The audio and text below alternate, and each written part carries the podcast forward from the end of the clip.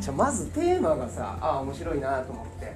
でいつも2つの方向があるよって思った時に好きなことだったら頑張れるってよくみんな言うよね。で僕もよく言われてきた。だから苦手なことよりも好きなこと伸ばした方がいいよお前って言ってよく言われてきました。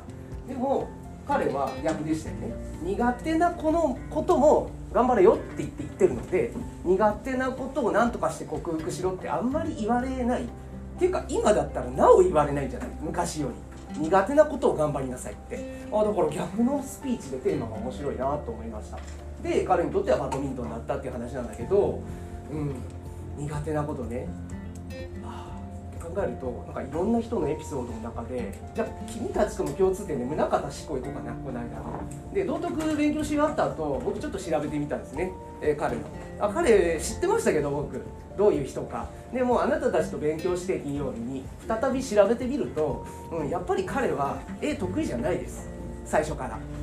で絵得意だって思ってたんですけどそれはまあ、自分が入選するかどうかっていうところの低い考え方でね。俺なら入選するみたいな、うん、だだからそれって絵得意っていうことじゃないと思うんだわ。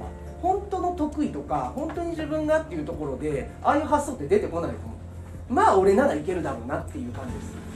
うん、自分はそうなので。ってなった時にえ得意じゃなかったんじゃないかな。本当に自分は絵で生きていけるって思ってなかったんじゃないかなってちょっと思って。で現に若い頃21歳かな。うん、目が見えなくなってるのね左目。もうこれ致命的なんだよ。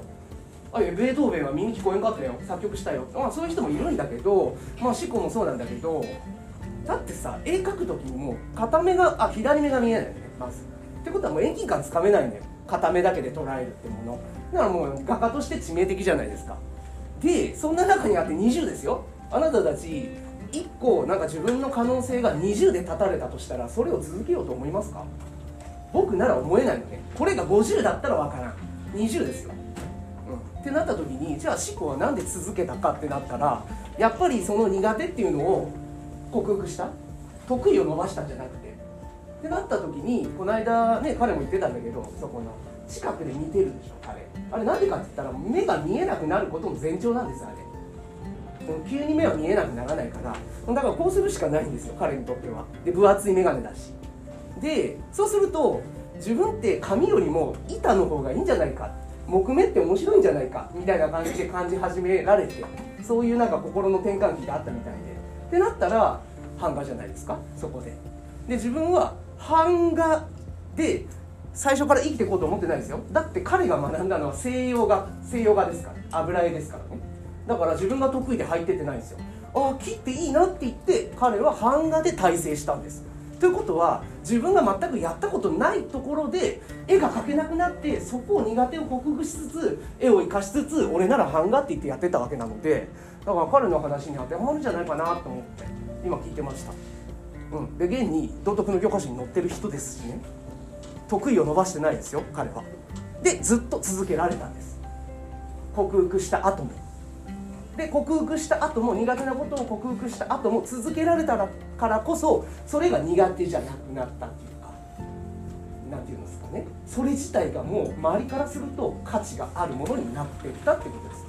で僕は彼の生き方も好きなのでそこに彼の書いた作品だけじゃなくて彼みたいにそうやって向かってった姿勢を感じながら絵を見ると受け取るものがある。こっち側としては。だって絵ってその結果だけじゃないじゃない受け取るものって。